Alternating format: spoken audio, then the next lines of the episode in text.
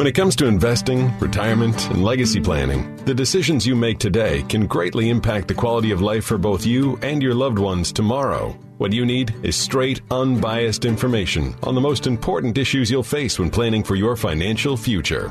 Good news. You found the Growing Your Wealth radio show with Brian Evans. Brian is the founder of Madrona Financial Services, and with his background as a CPA, he brings a unique perspective to the investment and financial planning world. So get ready for an hour full of the most comprehensive financial information on the radio.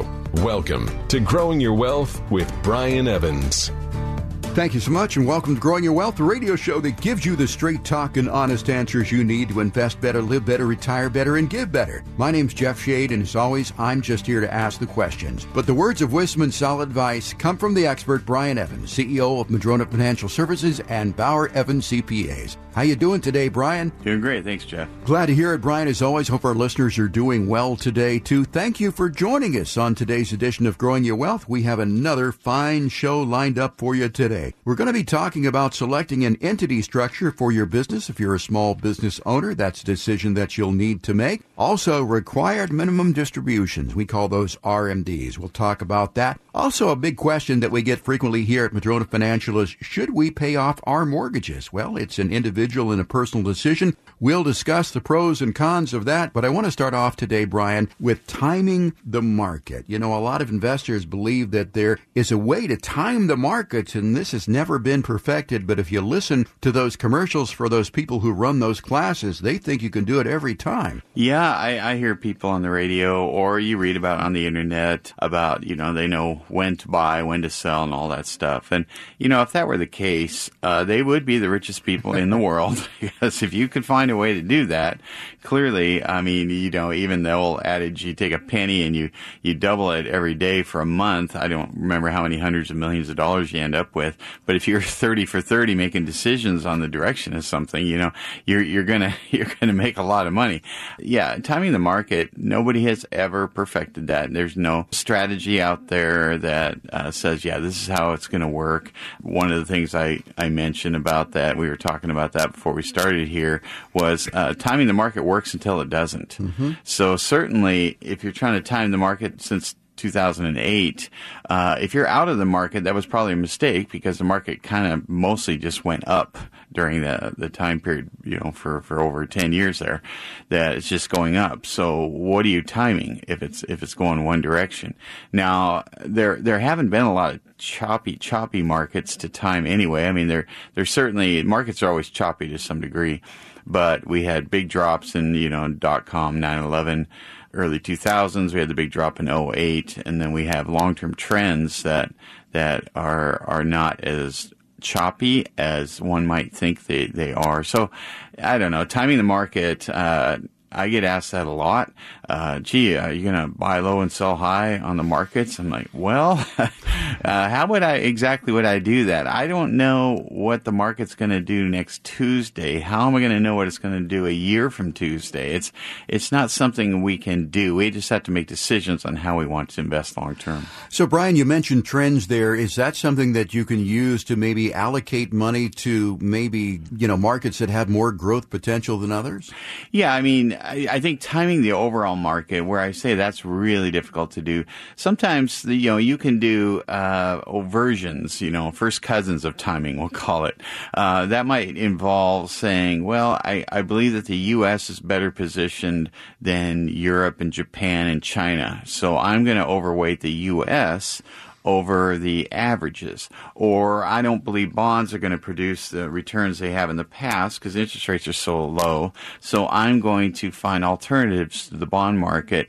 And the third thing you, you might think to yourself is there are certain areas of the economy I think will do better going forward, like maybe technology or infrastructure, or whatever you think it is and I'm going to allocate more money to those sectors than I would maybe to oil and gas or or something else you don't think will do as well. So those are those are mini versions of timing. That's more valuation and expectations as opposed to just the random timing of the ups and downs of the overall market. When I think of timing the market, I get the visual image of a fellow sitting there and he's buying stock or he's buying equities in the morning, he's selling them in the afternoon, and this is what he does five days a week. If you are investing in in the market, is there a minimum amount of time that you should consider holding things reasonably? Well, yeah, that's day trading, what you described. And uh, day trading reminds me of, of gambling in a couple of ways.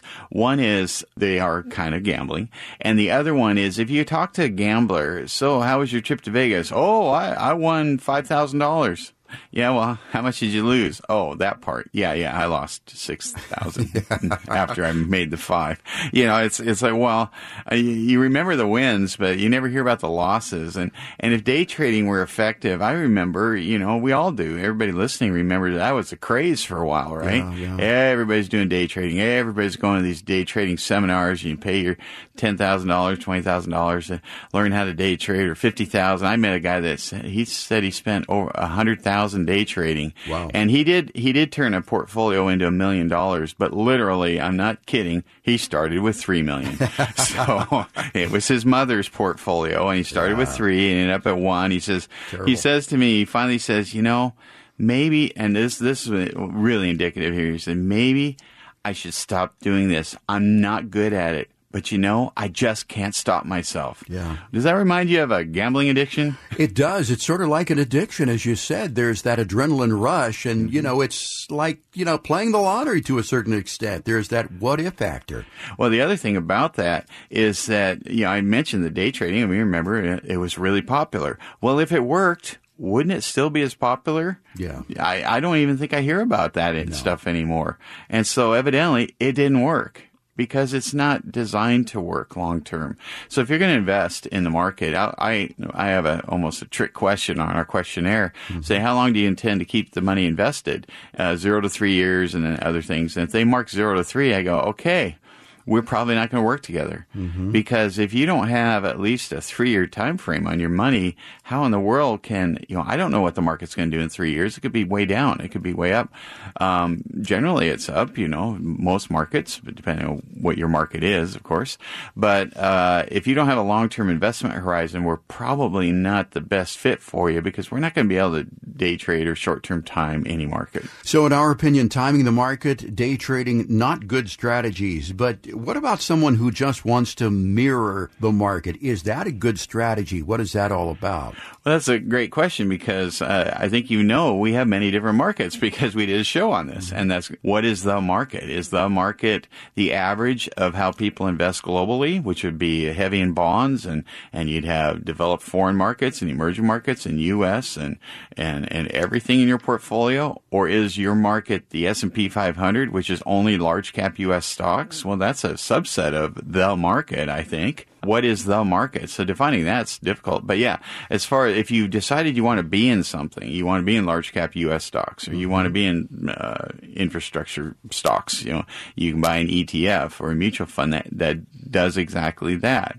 And so that that is one way to do that. You can overweight areas you think will do better uh, long term. I don't think, again, you can predict necessarily very short term movements in any of these, but certainly long term movements you might feel more confident to do. Brian, when you're building an investment portfolio and you're figuring out the allocation for your clients, is the biggest asset class in the world? I mean, does that always make sense? Thanks for the lead in there. Uh, yeah, no, bonds being the biggest asset right. class in the world may not make uh, the most amount of sense for, for a lot of people. Uh, bonds don't have uh, upside potential that other areas of the market do. And certainly they don't when rates are an all time low, because for bonds to go up in value more than their interest rate uh, that they pay out, uh, interest rates have to drop on on other bonds. So uh, I don't see a lot of that uh, prognosis, you know, here I am timing the market. I'm timing the bond market. I'm saying, well, mm-hmm. personally, I don't see uh, a big upside there. So I would personally, a long term time that maybe I don't want to have a heavy allocation of bonds. And the other areas of the investment world are equities, stocks. Uh, it could be cash and cash equivalents. It could be real investment real estate, passive or active.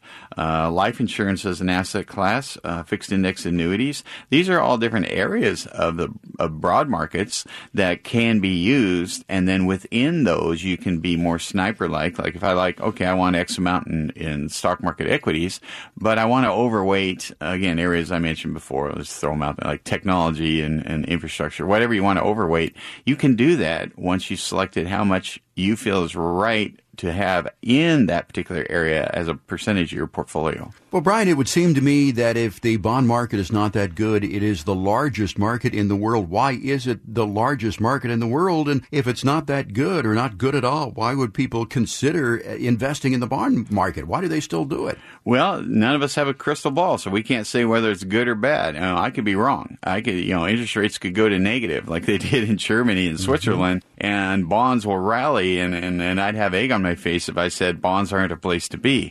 We don't know. But what we do when we look at allocations, we have to say, okay, what's right for me? What's right for us? And that's why investing is kind of a customized process. Uh, personally, uh, I'm I believe in markets long term. I believe in long term investing. I, I, feel like I have a sense of of uh, good places to put my money. Certainly, that's what I do for a living. So I personally would not put my money into bonds, but somebody else might have a whole different outlook on things, and they they want to have that. So uh, I'm just saying we we have to look at each area, and I would say uh, on the bond discussion relative to 20 years ago or 30 years ago I can definitely say bonds are not looking as attractive because rates are lower. That's just that's just uh, a truism there.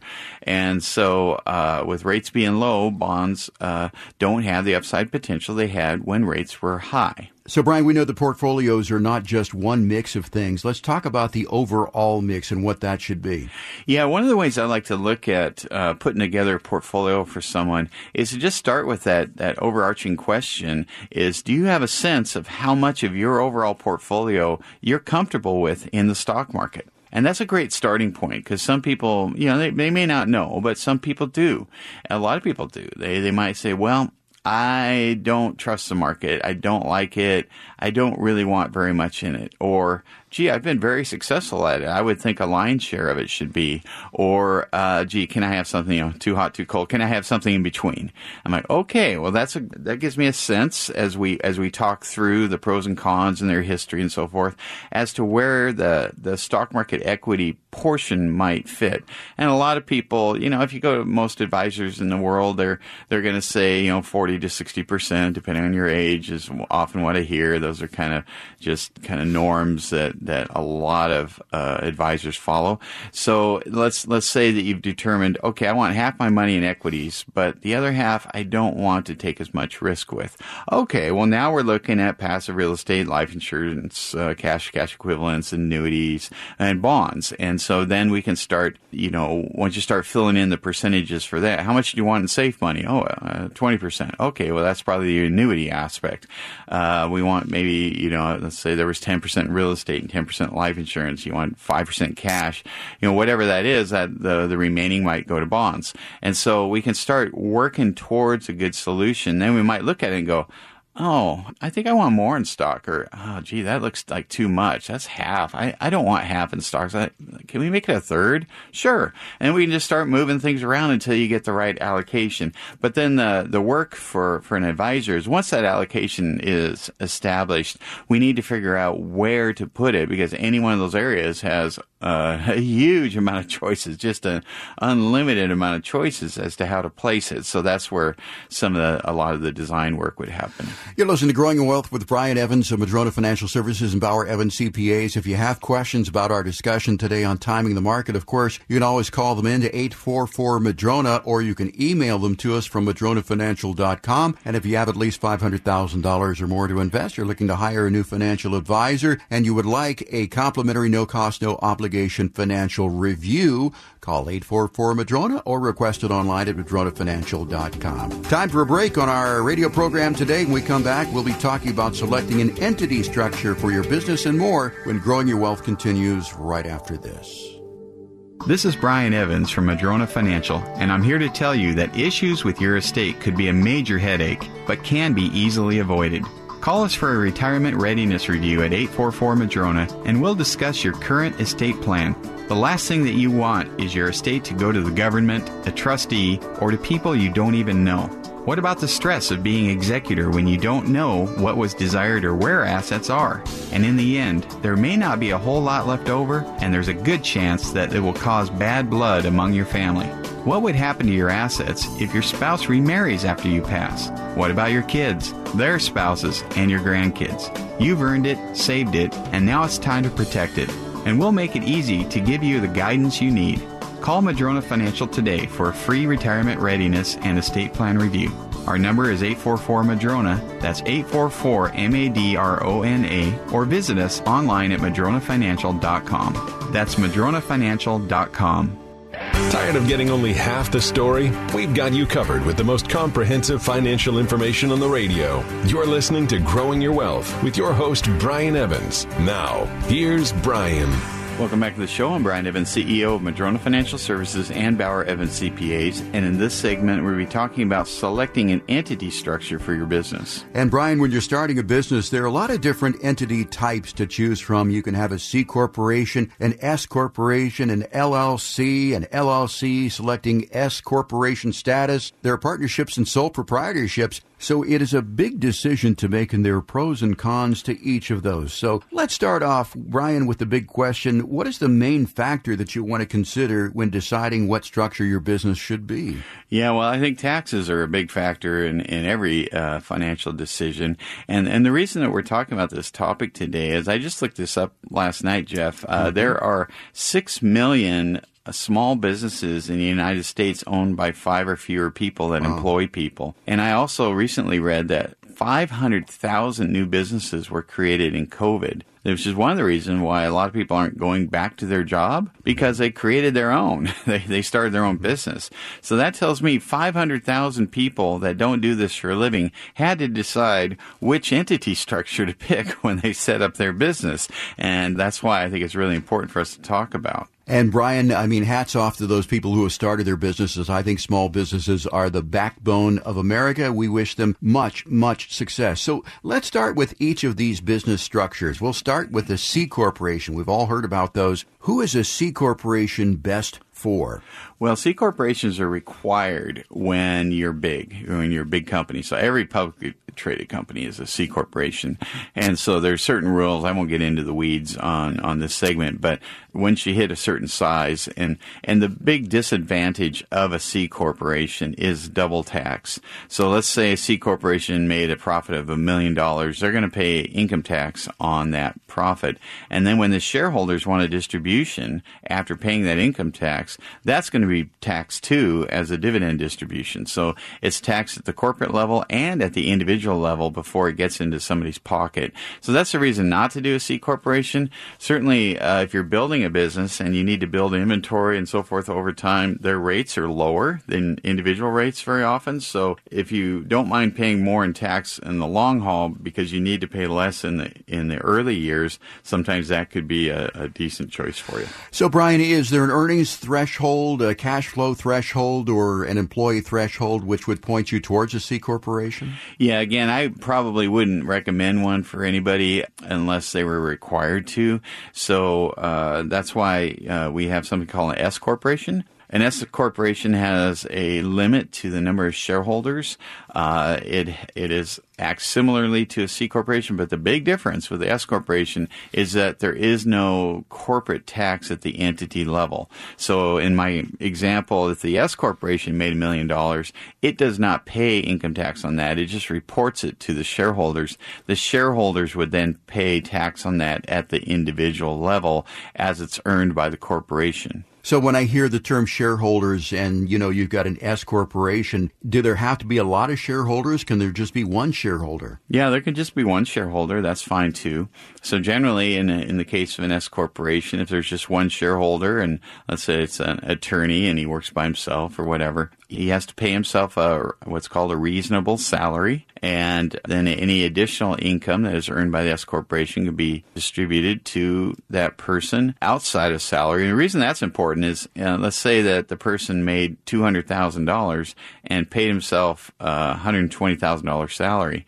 Well, one hundred twenty thousand is going to be subject to Medicare and Social Security tax times two because he's both the employer and the employee. But the other eighty thousand he earned is not subject to both halves of Social Security and Medicare because that's investment earnings. Mm-hmm. So what he even calls it can be uh, have a, a very big difference in the tax effect. So the other eighty thousand, I mean, he could be plowing that back into his business, and I mean, I think that's something a lot of people do is continue to feed their businesses. Let's talk about an LLC, a limited liability corporation. What is that? How does it differ from the S corp? Yeah, the LLC was designed to kind of be the best of all worlds. I mean, that was initially what it came out with. Now, all of these can have advantages and disadvantages, but LLCs tend to be what a lot of smaller businesses pick because there is limited liability. That's the L. LL, limited liability mm-hmm. company. And so, you know, it's, it's important to have that protection. And, and that is one commonality of the corporation structure, whether it's a C Corp, S Corp, or LLC, there is limited liability afforded unless you're in certain industries, such as mine. Accountants don't have limited liability uh, for whatever reason. Uh, attorneys, doctors, different uh, people like that don't have limited liability. And uh, so they don't have the same protections that other folks do. But uh, LLCs, again, are a very common choice for a lot of small businesses because of the protections they afford. They also do not pay an entity level tax. But if, if you don't make any elections, you may be paying Social Security and Medicare on all of your earnings. And I've heard people who say, well, I've got an LLC electing S Corp status. They seem to have a combination of the both of those. What does that mean? Yeah, well, that's, that's where you are taking advantage of the LLC structure. But as I mentioned, you might be giving up Social Security and Medicare tax. Well, by t- being taxed as an S corp, you can have that bifurcation of your earnings between what you pay yourself in wages and what you take out as investment earnings, and not pay as much Social Security and Medicare. So that's a way to uh, reduce that. Again, I can't get into the weeds and all the gazillion court cases on what is reasonable salary and what isn't, and uh, on and on and on. But just uh, just wanted to point out there that is one of the options to be uh, an LLC electing S corp status for income tax filing purposes only. I've heard that LLCs are pass through entities. What is a pass through entity? What does that mean? Yeah, that means that you're not paying tax at the at the entity level. So the only one of the the ones we're going to talk about here, the only entity that pays income tax is a C corp. Okay. All the other ones are passed through S corp, LLCs, partnerships, and and sole props essentially. Uh, but the other ones, well, actually not sole props. We'll kick that one out okay. uh, because it's not an entity. So the S corp, LLC, partnerships are entities that file a tax return, but there is not a tax owing line on those because they're passing that through the earnings, your share of the earnings through to you on a Schedule K1 that you include on your Form 1040. So let's talk about the next one, Brian, and that would be a partnership. That's interesting. So you and a number of partners have a business here. You're not a sole proprietor. You're not an S corp, an LLC. What are you? What is a partnership? Yeah, there's different kinds of partnerships, and again, I, I could spend weeks on this topic. You know, there's general partnerships, limited partnerships. Sometimes they they can come into play. Like, let's say that somebody owns an, an asset uh, or a business or whatever and puts it into a partnership, a limited partnership, there's always a general partner that assumes liability and makes the decisions. The limited partners don't have a vote, but that might come in, uh, you know, saying, well, why would I want that? Well, it might come in handy if you're trying to gift shares to your children over the years and you want to gift them value to get it out of your estate over time, but you don't want them to necessarily control anything. So, I mean, you, you might set up one of these things and you own 1% at the end and they own 99 and they say, well, we want money. And you say, okay, well, let's take a vote but dad, our, our votes don't count. Yep, I have the only vote that counts and I vote no. so my 1% controls 100% of the voting. Great, because you're the general partner. And so it's, it's a way, you know, again, there's nuances to all these different things that may need to be considered uh, as you're thinking about setting things up. Final one is sole proprietor, and a lot of folks out there are sole proprietors. So let's talk about that. What a sole proprietor is. What are the obligations? Yeah, as a sole proprietor, you know, if you're starting a business and you just decide to start working and someone's paying you, you don't have to file anything. You've started a business. I mean, you, you should, you know, you should get with the taxing authorities and all of that.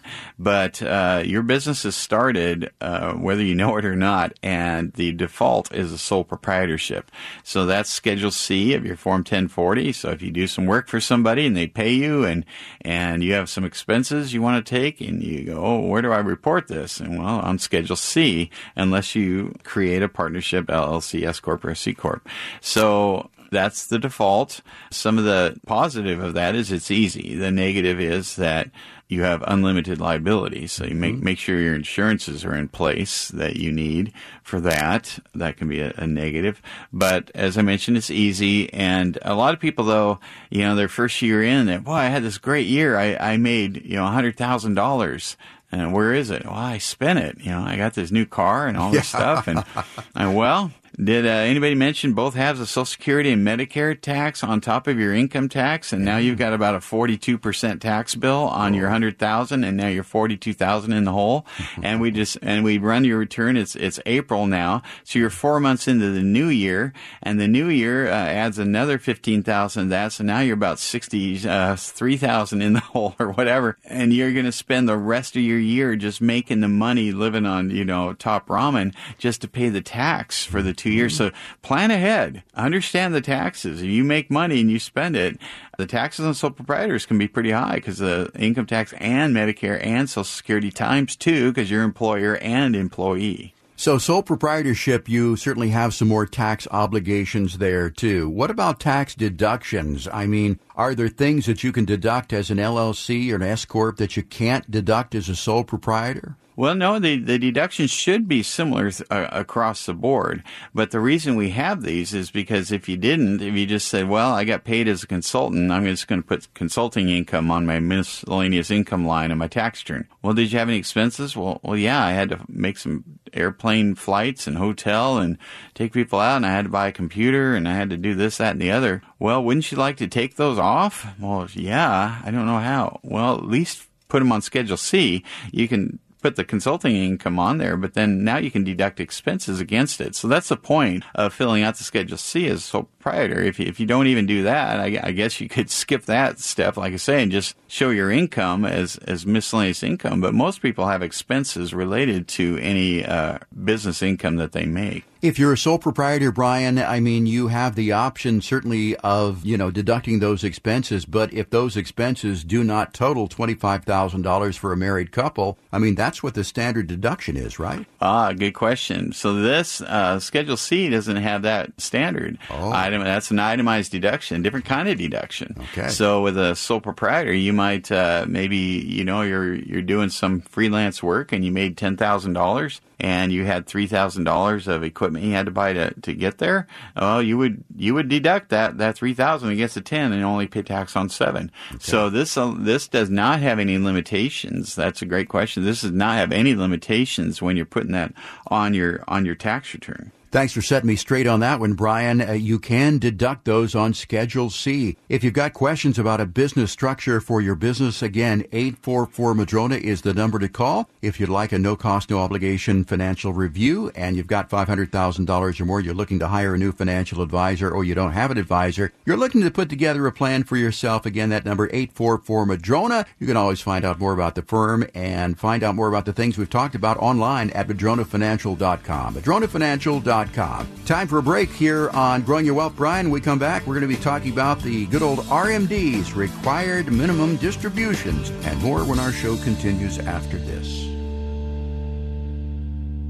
When you're researching something, weeding through all the available information can be daunting, especially when it concerns your retirement. What you want is a thorough analysis from an expert. Good news. Brian Evans of Madrona Financial Services has done that for you in his recently published ebook series, Inside Retirement Investing, Volumes 1, 2, and 3. You can get your free copy by calling 844 Madrona today or visit madronafinancial.com to download your free copy. The Inside Retirement Investing ebook series covers everything from the basics of retirement planning to investing to taxes and so much more. Call now to secure your free copy 844 Madrona. Madrona Financial Services provides a one stop integrated approach to retirement planning Schedule a complimentary no obligation financial review to get on the path to achieving your retirement goals and get your free copy of the Inside Retirement Investing ebooks by calling 844 Madrona or by visiting madronafinancial.com. You can't build a house with just one tool, and you can't plan for retirement without an integrated, comprehensive strategy. If you want to get more information on the Madrona bundle of services, call Madrona Financial Services at 844 Madrona or go to madronafinancial.com. Now, back to more of Growing Your Wealth with Brian Evans.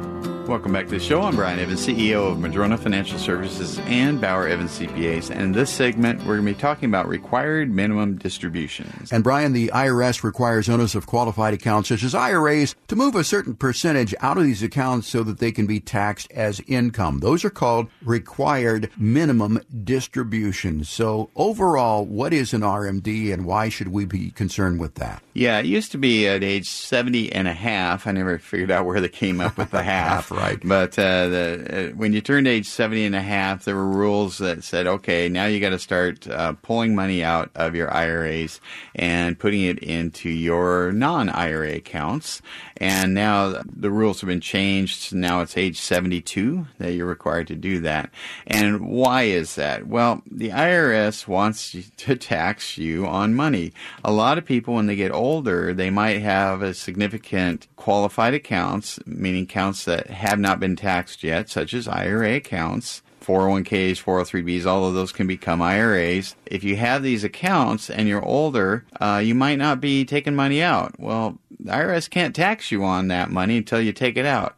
So Congress passed rules saying that uh, you are required to volunteer some tax every year based upon the balance of all of your qualified account balances. And Brian, you've got a chapter in your book, Does Congress Really Hate Old People? It seems that they do because, you know, the deadline is January 1st, but if you forget and you go, oh my gosh, it's January 2nd, I forgot to take my RMDs, it's only one day late, can I still do that? No, you can't do it. And there's no grace period whatsoever. And the reason I, I phrased that, uh, does Congress hate old people, uh, is because if you look at some of the penalties that are out there, you know, there might be 10% penalties for certain things or penalty for late payment at 6% a year or, you know, maybe there, there's all these different penalties. But I think the worst penalty in the tax code or one of the very worst penalties is one of them that's a 50% penalty. wow. And the example would be, yeah, you got a, a 98 year old who was a day late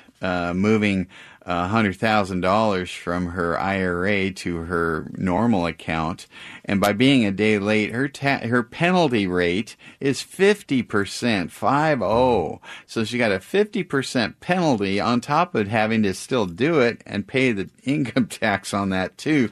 So basically, uh, the IRS confiscates essentially most of that money.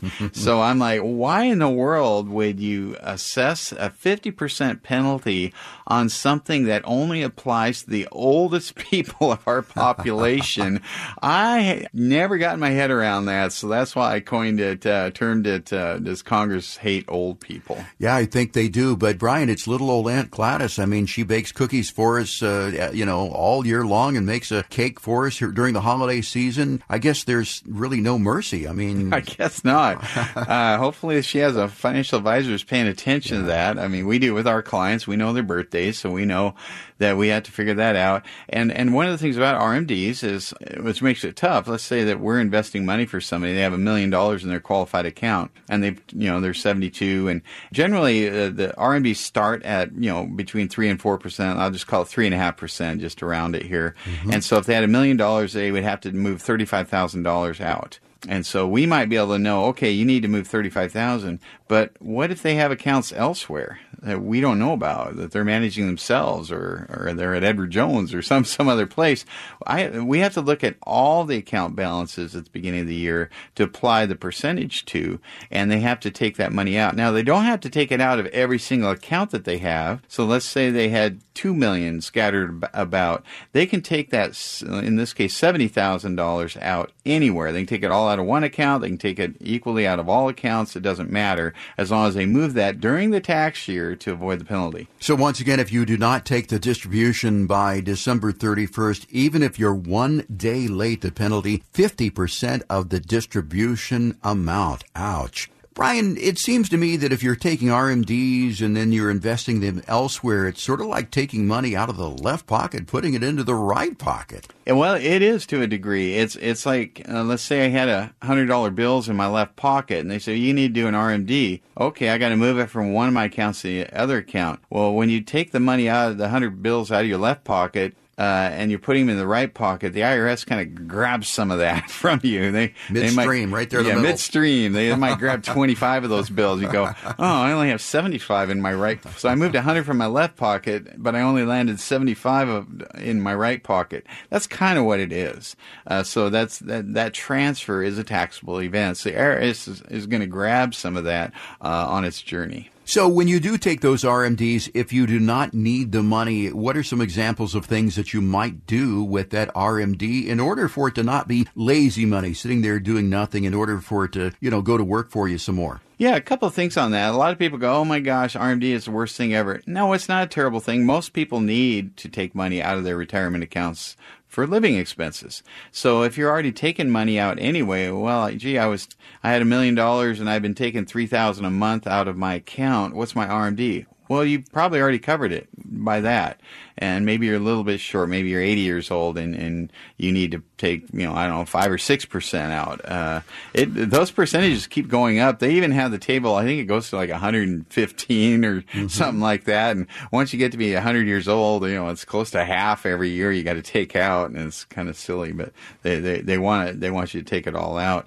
But you know, it's it's not necessarily the worst thing in the world. But if if you really really don't need the money uh, yeah, I mean, you can invest it. One of the things I did want to mention, though, is that you can donate to a charity directly your RMD amount, and then that doesn't, you know, then you get a tax advantage for that. The charity gets to receive the whole amount on that. So that's one of the things you, you may want to talk to your financial advisor, well, your CPA about.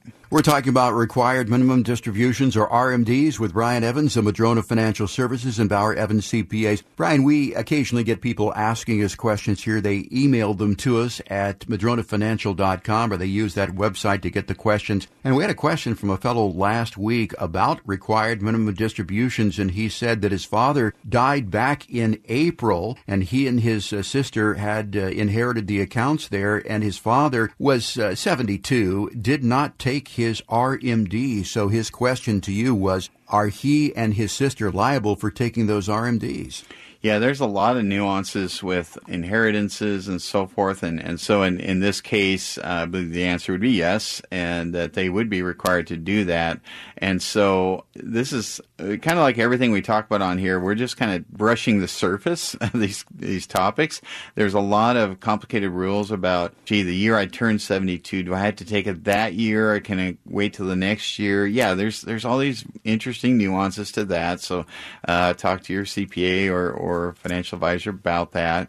But, uh, certainly make sure that, uh, those are done. You know, there's a lot of special rules on inherited IRAs and, and whether it's a spouse inheriting it or the next generation, how quickly you have to liquidate those monies out of there, were the RMDs taken in time for the, the year that you're in, and, you know, how can RMDs be taken? I mean, some people, you know, like to take monthly amounts. Some people wait till near the end of the year so they can keep it invested in the IRA for the longest time possible. Don't wait too long though. And that's the one thing I do mm-hmm. want to point out. Don't wait until December 28th and go, oh yeah, I, I think I'll call my advisor and get that money out. Well, it might take a week to move it and uh, you're going to be late and you're going to pay that 50% penalty. So do yourself a favor, do your advisor a favor, and make that call with plenty of time before the end of the, the month. So the deadline is December 31st, but as you said, I mean, probably you should do it at least two weeks in advance. Is there ever a time that it's too early to take an RMD in the year?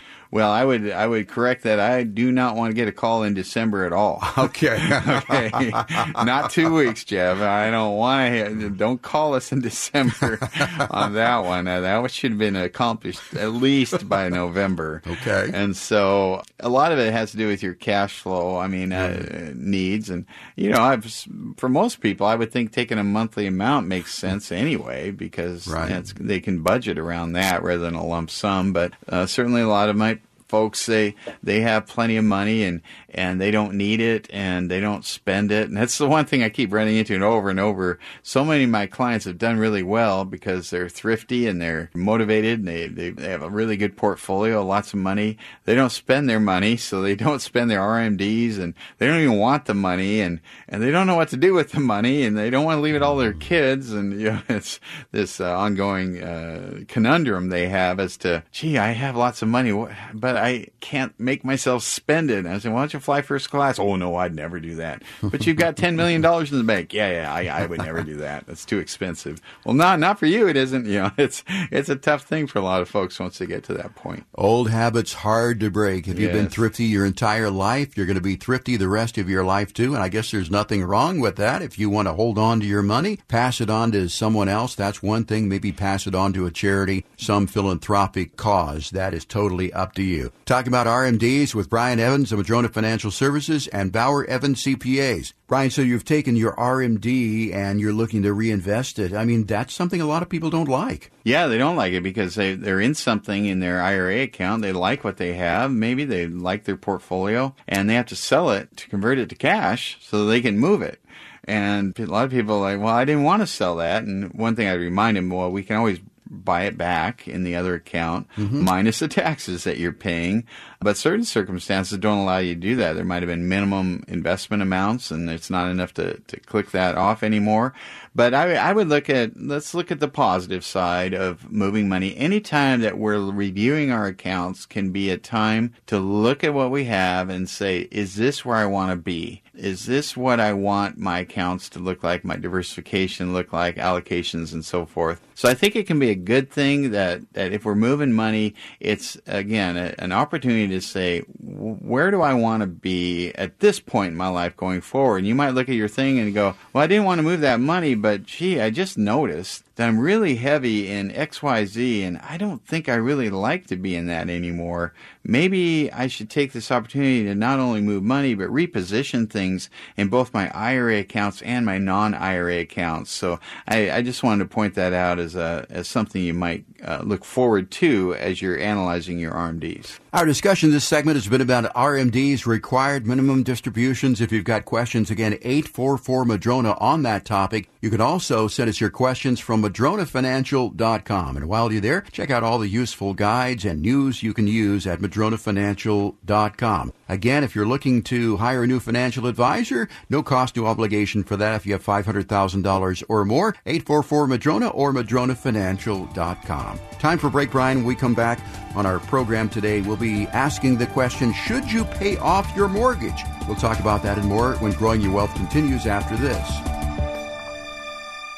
If you have an annuity or are thinking about getting an annuity, do not buy one until you talk to the financial professionals at Madrona Financial Services. You may qualify for an upfront bonus and even guaranteed income growth. While some annuities can help you protect your assets in a volatile market, having the wrong one could cost you thousands. Don't let this happen to you. Call the professionals at Madrona Financial Services now for a no obligation financial review at 1 844 Madrona. That's 1 844 Madrona. Or visit online at madronafinancial.com.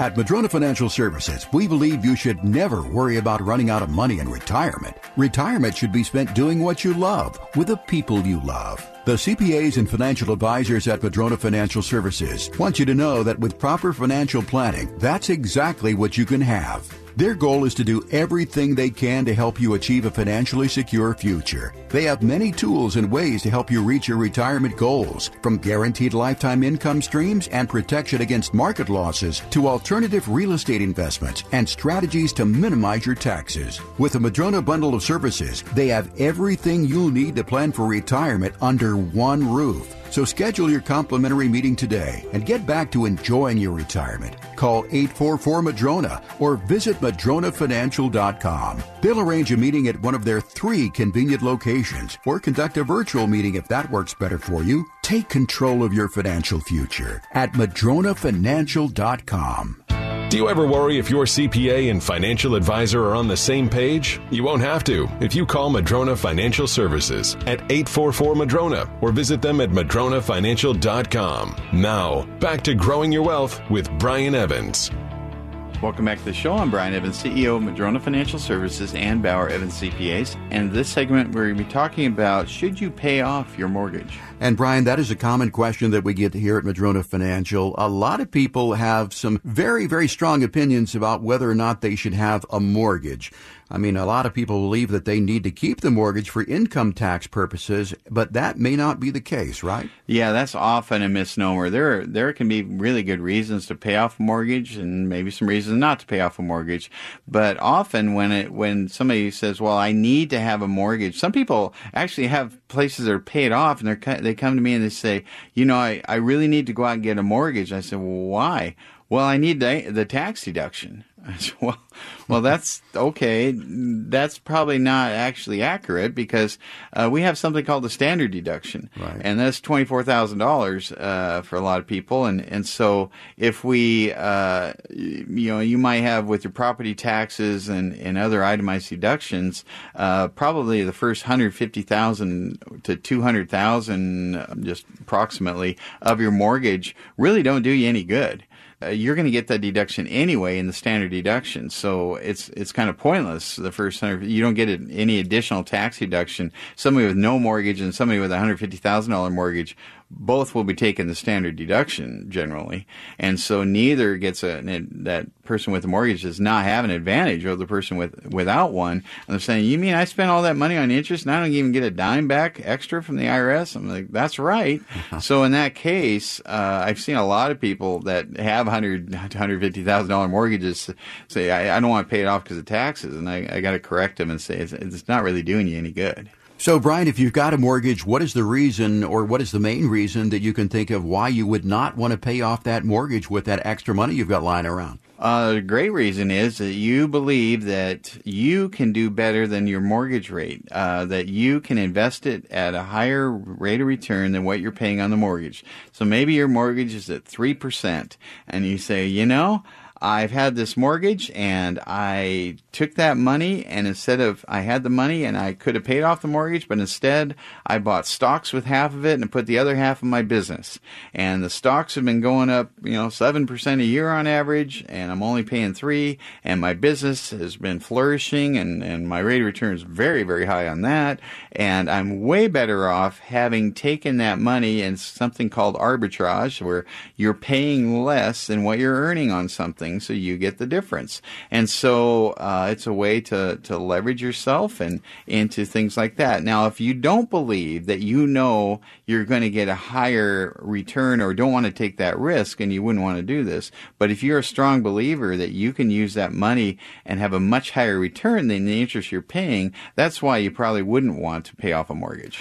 And Brian, you know, there are non financial decisions here that we make all the time. It really has to do with your personal comfort situation. I mean, do you meet people who say, you know, I, I just, it, it may be a little I'm going to be taking money from here. I realize it doesn't make financial sense, but I've just got to have a paid off house because I'll sleep better at night. Absolutely. And I would even encourage somebody, I'd say, well, what could you do with that on the outside? They say, well, I can make 15%. But you know what, Brian? I can't sleep at night knowing I owe somebody money. Yeah. I'm like, well, then don't worry about the 15%. Pay off the mortgage and, and get some a good night's rest, you know? So I think it's for a lot of people, it's very psychologically uh, important for them to have their house paid off. So it's a personal decision whether or not you want to pay off your mortgage. Again, Brian, you know, we get so many questions here at our website, and we got one from a gentleman named Bill who says he owes $200,000 on his house, and they've got 25 years to go on the mortgage. The house is worth $700,000. He financed it to make the payments as low as possible, and he's paying extra on the principal each month. But he has talked to some advisors who suggested to him to pay pay off that house, even if he takes money from his 401k and has got to pay the taxes. He says, I would think I'd be better off keeping the money invested. They don't have any other debt. What are your thoughts? Well, yeah, there's that, and I I thought you were going to go the other way because I've heard a lot of advisors say, "Oh, take your paid off house, go out and leverage that, invest in the market, and earn more." And so that's that's usually what I hear. And I don't think either of these examples is is something I would recommend that they do. But it depends on the person, of course. Now, I really believe that uh, another nuance of this is is I look at uh, your your home mortgage as your security asset. You know, your your home as your security asset, and whether you have a mortgage or not doesn't change any appreciation on it. So that's that's another comment I wanted to make. But uh, a lot of people want to have their principal residence paid off. Now, with their rental houses, that's a different thing. Rental house debt, I don't really think of as debt. It's just part of the investment equation because you can always, you know, let's say you owe two hundred thousand on that mortgage and your house is worth seven hundred thousand and you just go, I can't stand this two hundred thousand dollar debt. It's driving me crazy. Well, then sell the house and, and clear five hundred grand. Oh yeah. So I always, you know, if you have equity in something, it's okay to carry that, especially as an investment asset, because we always know we can sell it. But you're not going to make that same decision with your principal residence because you need a place to live. And so that's the one that you're probably going to talk about paying off first, even though it might be the lowest interest rate of anything you have. Brian, some advisors say that there's good debt and bad debt. Can you define what's good debt and bad debt insofar as our mortgage discussion?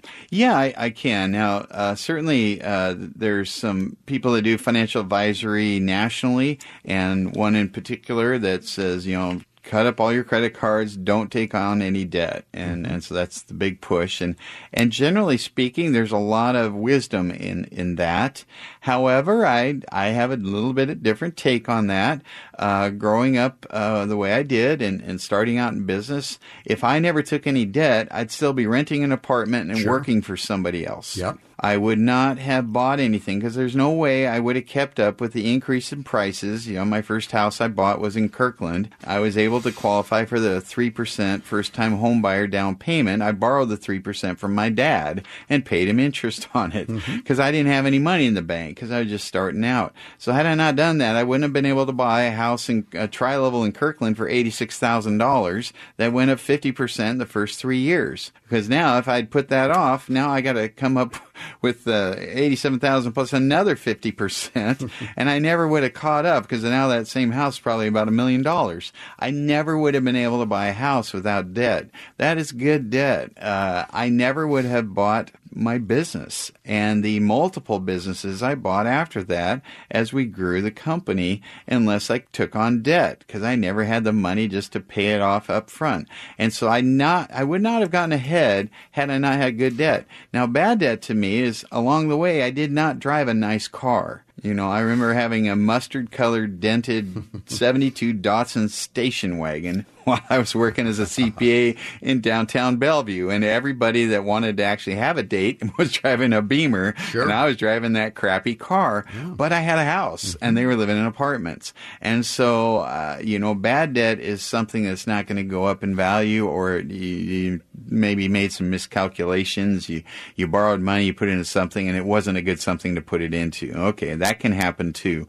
But I think it's important to distinguish between good debt and bad debt. Debt by itself is not a bad thing if the offsetting asset is appreciating a much higher rate than what you're paying in interest on that debt. So bad debt is uh, something that doesn't get worth more. And what I mean by that are, you know, meals eaten long ago, you put those on a credit card and, you know, that uh, $50 steak has ended, ended up costing you $150 because you finance it over a period of years at 29.99% percent Generally, anything with four wheels doesn't go up in value either, with the exception of a 63 Corvette split window that you bought below market, you know, but that's very, very rare.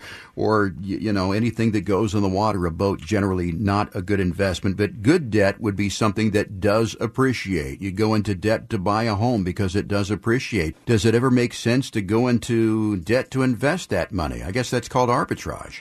Yeah, uh, you know, we do that certainly with real estate. That's that's a common thing, and we do it with life insurance often. Uh, premium finance life insurance. You take on debt to buy more of the real estate or more of the life insurance because your rate of return you believe will be higher than the interest rate you're paying. Now, a lot of people would propose doing that with the stock market. I think where something starts getting very volatile, that's a little tougher call you know, uh, what if that stock is your own business? Like in my case, would I take on debt? Yes, I absolutely have taken on debt over the years to expand my business because I, I believed in that and I thought that was a good place. It turned out being right about that.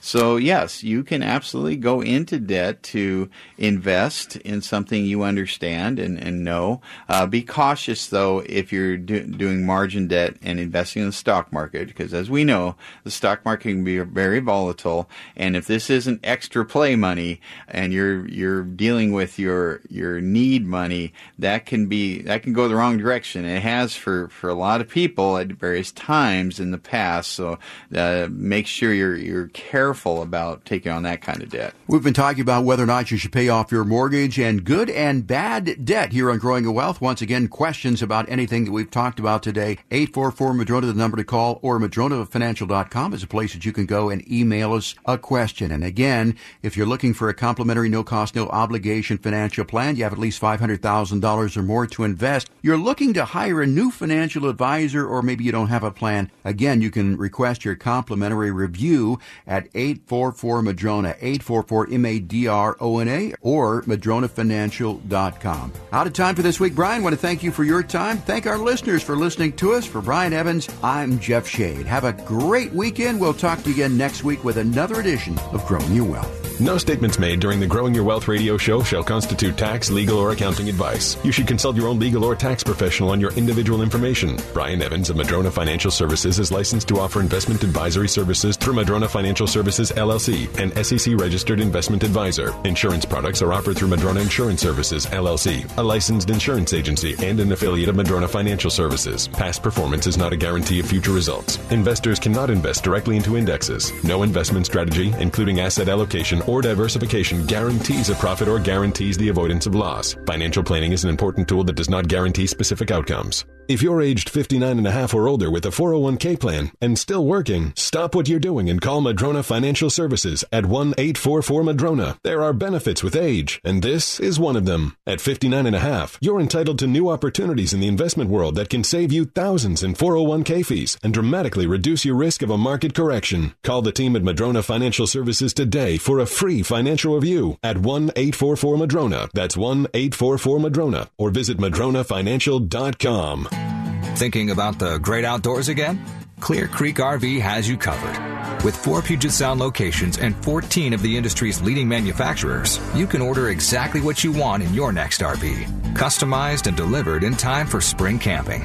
Shop Clear Creek RV, Silverdale, Puyallup, Sequim, and Chehalis, or clearcreekrv.com. Clear Creek RV. Travel, explore, see it all.